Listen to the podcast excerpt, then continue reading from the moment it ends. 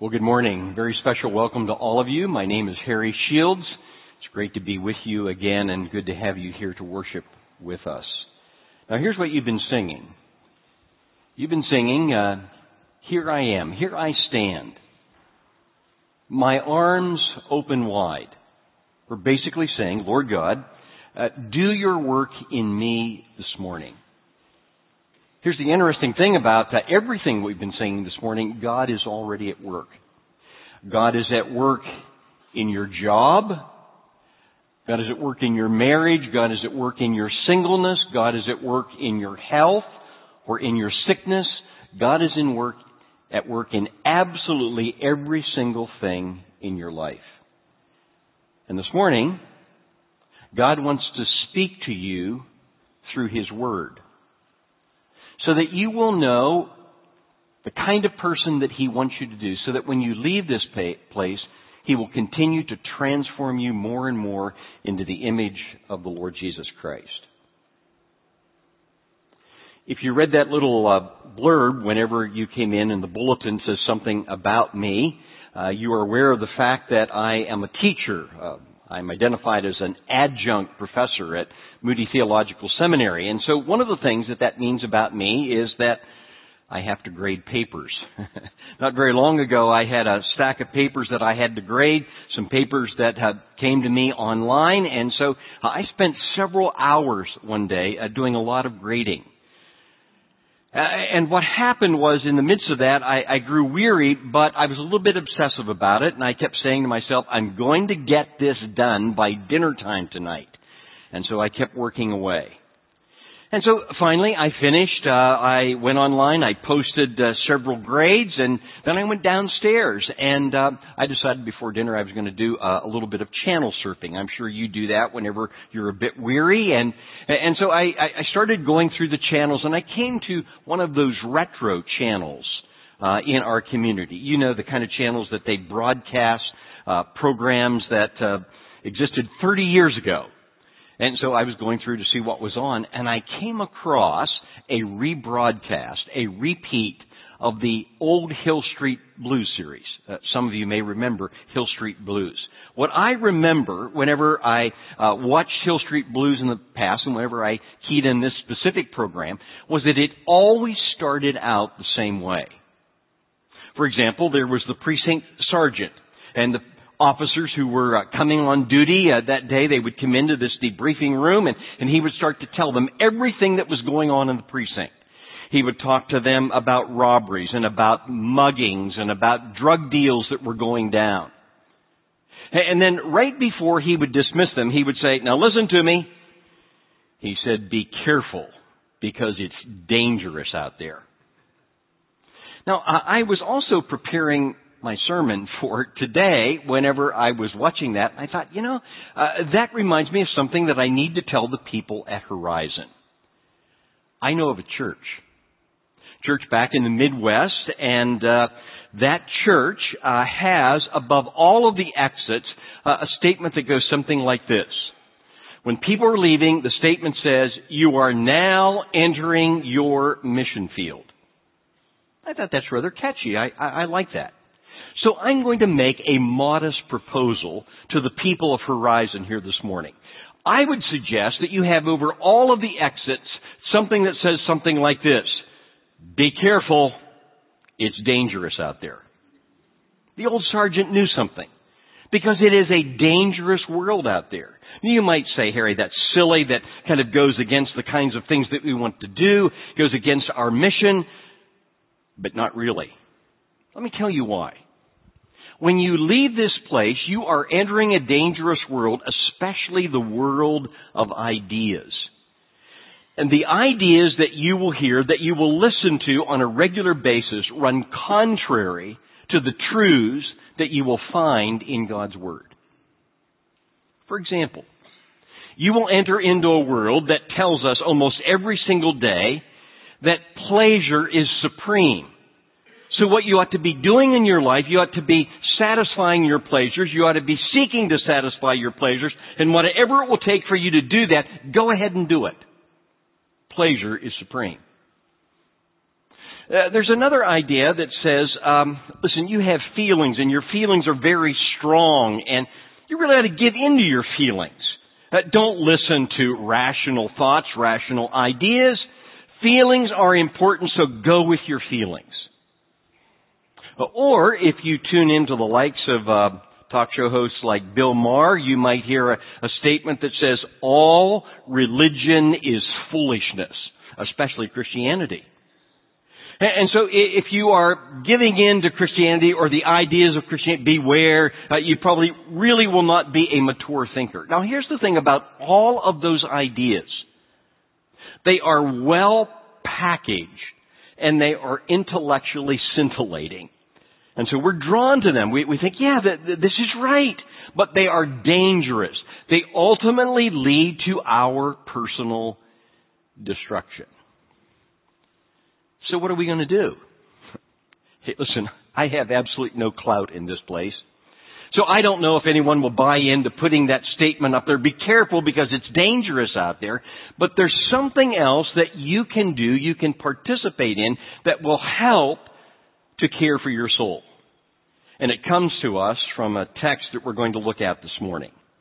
I'm going to ask you to turn in your copy of the scriptures, turn on your electronic devices, and find your way to the New Testament book of Titus, Paul's letter to Titus. Last week, one of the things that happened is that uh, Chad kicked off this series in uh, Paul's letter to Titus. And you may remember that uh, he actually uh, used a cartoon format in which uh, he drew different things that helped us to understand what uh, Paul's letter to Titus was all about. It's about leadership primarily and how leaders need to function and what we all need to know about the world in which we are living.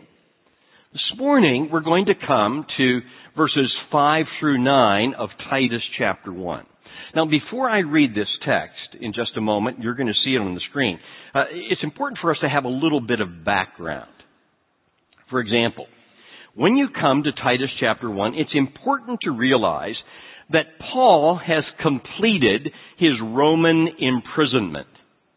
What that means is that he completed a first missionary journey, a second missionary journey, a third missionary journey. He, he was cast into prison, was in that prison for a long period of time, and then he's released. We do not have a great deal of information as to what Paul did after his release. Book of Acts is complete at this point in time. But we have enough to know that the apostle Paul continued what he had been doing throughout the course of his ministry, without, throughout the course of his adult life. He went about proclaiming the gospel and he went about uh, making sure uh, that churches were built up. And one of the places he apparently returned to or went to was the island of Crete. If you were to look at a modern day map, you would look at Turkey, go directly south from Turkey, and you would come to the middle of the Mediterranean Sea, and you would find this uh, small island of Crete. So Paul went there, and while he was there, he preached again. He preached the gospel. Whenever people come to faith after hearing the gospel, not only that, churches started to grow. Churches started to form. And so Paul kept moving on, but one of the things that he was concerned about was the well-being of those churches. And so, he said to one of his companions, listen, you stay back there in Crete, and you make sure that you are caring for these individuals. Now here's the other thing that was happening. As those churches started to grow, Paul was going to uh, other places in the Roman world at that period of time. And it isn't very long until false teachers, false ideas started to enter into the church. If you were to take a glance at verses 10 through 14 of Titus chapter 1, you would find a phrase in which Paul says these false teachers are coming in, they're basically adding to the gospel, and they are upsetting whole households. Meaning by that, they're starting to confuse people, people who heard the gospel. Uh, time out here for just a moment. It's important for us to also review what the gospel is all about. Uh, you probably know the gospel is good news. Uh, could I put it in, in this uh, uh, frame of reference? The gospel is both bad news and good news. Here's what I mean by that. It's bad news in this regard. The bad news is that every single individual is born into this world as a spiritual rebel against God. Now I know you're going to show me pictures of your grandson or your granddaughter, and you're going to tell me, this is the most beautiful little boy in the entire world. I, I can't believe he or she would ever sin. Give them uh, a, a year or two and you'll find out what will happen. They're like all of us. They're spiritual rebels.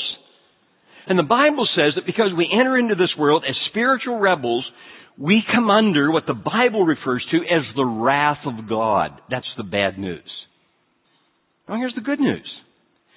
The good news is that God loved us so much that He sent His Son, Jesus, into the world. Perfect God, perfect man at the same time. Jesus had His mission to ultimately go to the cross to take upon Himself the wrath of God. So that by faith in the finished work of Jesus alone, we can have the forgiveness of sins, we can have a brand new life, and we can have the promise of eternal life as well. That's the good news. That's the gospel. Now here's what was happening in Crete.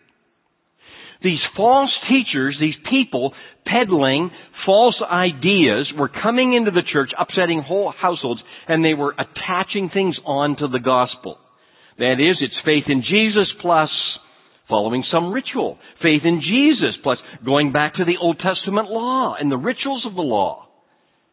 And that was confusing individuals. So Paul says, Titus, you need to stay there in Crete and you need to make sure that these people understand what truth is all about. Now, with that long background in mind, would you look on the screen and would you make note of what Paul says in verses 5 through 9? You can follow along as I read. For this reason, Paul says, I left you in Crete that you should set in order the things that are lacking and appoint elders in every city as I commanded you. If a man is blameless, the husband of one wife, having faithful children, not accused of dissipation or insubordination. For a bishop must be blameless as a steward of God, not self-willed, not quick-tempered, not given to wine, not violent, not greedy for money, but hospitable, a lover of what is good, sober-minded, just, holy, self-controlled, holding fast the faithful word as he has been taught, that he may be able, by sound doctrine, both to exhort and convict those who contradict. Now that's what Paul was saying. Now, if you remember anything about this message this morning, this is what you will want to remember. But before I tell you, before you see it on the screen, let me tell you what my concern is. My concern is that some of you, after reading this passage, maybe even going back and reading it a second time and listening to some of the things that I have to say, you're going to say, this is not for me. it's for a minority of people in the church, but this is not for me. Don't make that mistake. Don't be deceived into thinking that. This text is for you. This text is for me, even though I'm visiting your church this morning. And this ter- text is for every single follower of the Lord Jesus Christ. So, if you remember anything, this is what you'll want to write down. This is what you'll want to remember. You want to remember that in order to protect your soul, in order to care for your soul, your church needs competent spiritual shepherds. Your church is going to need individuals who are qualified spiritual leaders within the congregation. Now that's what God wants you to remember this morning. Uh, now, I, I want to unpack that for just a little bit, and the way we're going to do it is by examining it from the vantage point of three questions, okay? You're going to see the questions come up, and then what I'm going to try to do initially is to answer it with a single word. And then we'll begin to expand on that word to see what it means. But what you want to remember is that whenever you go out into the world, this dangerous world in which we're living, that your church is going to be able to help you by making sure that there are competent spiritual shepherds who have been appointed to watch over your souls. Okay? Here's the first question. The first question is, why in the world does a church need competent spiritual leadership? One word answer. Default. default. In other words, we default to certain dangers. What I could call the problem of defaulting. Now you know about defaulting. If you have a computer, I wouldn't be surprised if every person in this uh, auditorium today has a computer. Now here's what happens. You might be sitting at your desk and you're working at your computer and uh, in fact you're spending quite a bit of time doing some things and finally you say, you know, I, I need a cup of coffee right now. And so you go to the kitchen and you uh, fix a cup of coffee and you might talk to your spouse at that point in time. You might do something else, might check the mail and several minutes later you go back to your computer and here's what's happening. There is a blank screen on that computer. It's because it has defaulted. It has defaulted into sleep mode. That's what machines do. That's what computers do. They default. Uh, here's something else. There are muscles in your body that you don't even know are in your body. And sometimes if you don't use those muscles, those muscles will default to weakness. Uh, try this on for size. Today, I understand it's going to be a beautiful day, and uh, you might decide um, after lunch that you're going to do some work outside. You're, you're going to put some flowers in that uh, flower garden that's vacant right now. And so you get a shovel, you get a hoe, and you go out, start digging things up. You begin to hoe the dirt and break up the clumps of soil and all of that. In fact, you, you go and you, and, and you get some plants, you come back, you break up the dirt a little bit more, and you get down on your knees, and you're doing a lot of different things. 7 p.m. tonight your back is starting to be. Uh, what's actually happening? There are muscles that are crying out to you and say, "You didn't know I was here. You haven't used me in months." you see, what happens? Our, our, our muscles default to weakness if we do not use them. Now, what happens in the church? Why in the world do we need competent, qualified spiritual shepherds? Two primary reasons. Here's the first one. You'll see it in verse 5. It says this, For this reason I left you in Crete that you should set in order the things that are lacking. Now Paul doesn't elaborate on what those things were that were lacking, but, but apparently Titus knew. And they were probably things that had to be strengthened. It could be the mission of the church. Uh, it could be the very strategies that Paul and Titus talked about that they were going to use there in Crete. And he's basically saying to them, you make sure that those things are put in order because if you don't, here's what will happen. It will default to disintegration. If leaders aren't watching the mission of the church, if they're not watching the plans of the church, it's only a matter of time until a church begins to spiral downward. It begins to decay. It defaults towards disintegration. Second reason why we need spiritual leaders. We see it at the end of verse 5. He says uh, to set in order the things that are lacking, and notice this phrase, and appoint elders in every city as I commanded you. Now, we don't see the reason right away, but I alluded to this earlier. If you were to read ahead to verses 10 through 14, Paul would say these false teachers are going to come in. In fact, he starts verse 10 with the word for or, or because of this or here's the reason he's saying. You need to have these leaders because these false teachers are coming along and they're going to be there to keep you from defaulting into deception. These qualified leaders are going to proclaim the truth. They're going to teach people the truth along the way so that deception doesn't begin to take over. Uh, so listen to what I'm saying in order to protect your soul, your church, every church needs to have qualified, godly, competent, spiritual leaders. Why do we need them? Problem of defaulting. Uh, they're there to guard us against defaulting into disintegration. They're, they're, there to guard us against defaulting into deception. Now that leads to a second question that we need to ask. Second question is, um, who should these competent, qualified spiritual leaders be? Before I answer that question in a word, uh, we probably should ask another question related to who, and that is, who does the appointing? uh, we don't know exactly because the Bible doesn't tell us, both in a parallel passage in 1 Timothy chapter 3, this one in Titus chapter 1. Uh, Paul doesn't really say, now Titus, this is the way you're going to do it. We don't know. If Titus said, okay, I'm going to form a committee, kind of an appointment committee, a selection committee. We don't know if he did that. What we do know is that Paul, who was an apostle, extended apostolic authority to Titus, and he said, Titus, this is what you need to do. So down through history, it's been done in a variety of different ways. So uh, sometimes uh, someone will come in, maybe a church planter, some, someone like Titus, who will say, uh, after a period of time, I've been looking at these individuals. They're going to work with me. We're going to function in the plurality. And so these are the individuals who are going to function as elders in our church. Sometimes a denomination will do it if a church belongs to a denomination. A group of individuals will come in and, they'll identify uh, leaders within the church. Sometimes a mother church that plants a church in another locale will actually say, after a period of time, you need elders. Uh, we have identified these individuals as elders. What I'm trying to say is that God has given us the freedom to identify the, the, these elders. What we do know is that we have a criteria identified for us in Titus chapter 1 verses 5 through 9 and, and also in, in 1 Timothy uh, chapter 3. Now, uh, we don't know how it's uh, happened, but, but what about the other side of the who?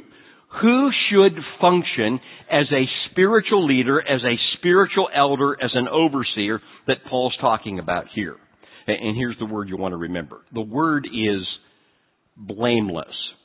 Would you notice that that word appears in verse 6? If a man is blameless, it appears again in verse 7. For a bishop, an overseer, that means an elder, must be blameless. Interesting word. Blameless means that no charge can be attached. No charge will stick against this individual. Someone can level the charges, but they won't stick. Several years ago, when Ronald Reagan was the President of the United States, uh, uh, well into his presidency, there were a lot of people who started to attack him. And yet, with all of the attacks, all of the charges that would, were leveled, none of the charges seemed to, to, to stick. And they called him the Teflon president. It's because the charges would come just like a Teflon uh, pan. They, they, they would kind of fall away. They, they wouldn't stick. That's basically what Paul is saying here. A person who is blameless is an individual uh, in which you can level the charges, you can make certain accusations, but with the passing of time, those accusations just will not stick.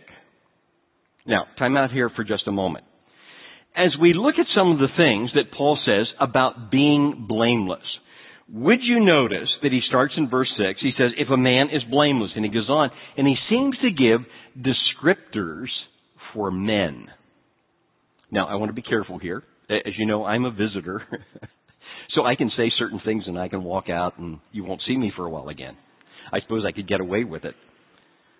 Here's what I want to say. It seems as though, it seems as though in the New Testament, there are a couple of offices. One of those offices was the office of elder, bishop, overseer, the way it's described here. And it was that office that seemed to be relegated for men. For men. Now, some of you are going to say, are you saying that women cannot lead? No, I'm not saying that. I'm not saying that at all. Women can lead. Women have led in the past women have had prominent roles in the church, obviously prominent roles in, in the culture at large. And, we should thank God for the role of, of women. It seems, however, when it comes to this role of being an elder, this office, Paul is saying uh, that this should be uh, an individual. It should be a male. Now, who should that individual be? Should blameless be blameless. Now, now, please follow along with what Paul is saying here because he's saying they should be blameless in three different areas. Please notice what he says. He starts off and he says, For a bishop must be blameless as a steward of God. Then notice there is a contrast in verse 8. The conjunction but is there. What he's saying is that in verse 7, here are negative things that a prospective elder should not be. Verse 8, here are some positive things, and every elder should somehow follow along with this criteria. Should be like this. So, so let's start. Should be blameless in what area? First off, an elder should be blameless in his family life.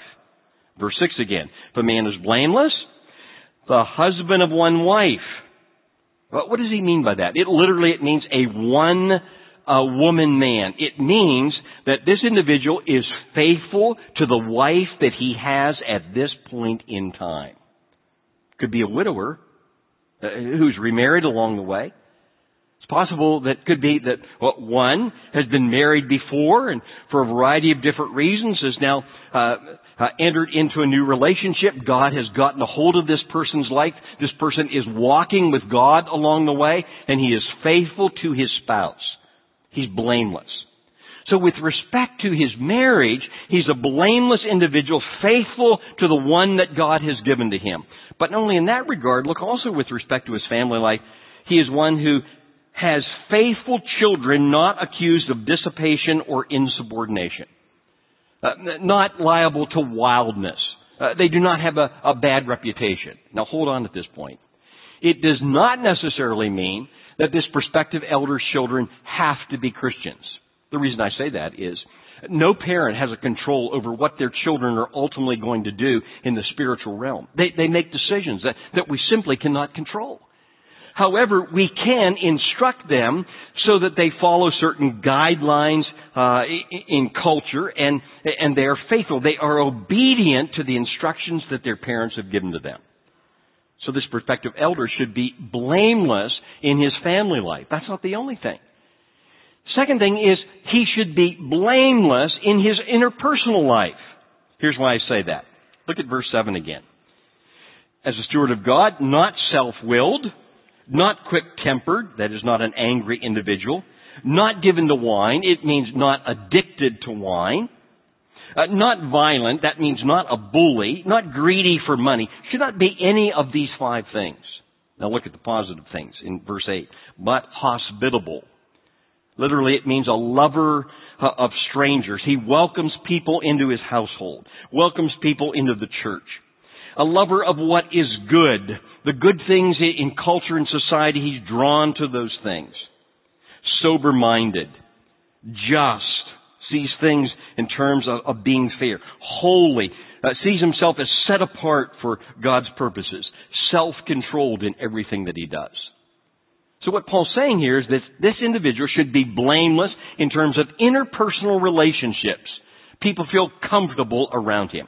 So he's blameless in terms of his family life, blameless in, in terms of uh, his interpersonal life. And then notice a third area. He should also be blameless in terms of his spiritual life. Isn't it interesting that Paul says in verse 9, holding fast the faithful word as he has been taught? A very expressive term. It says holding fast. Means by that, when it comes to his life, this individual is holding on to the scripture.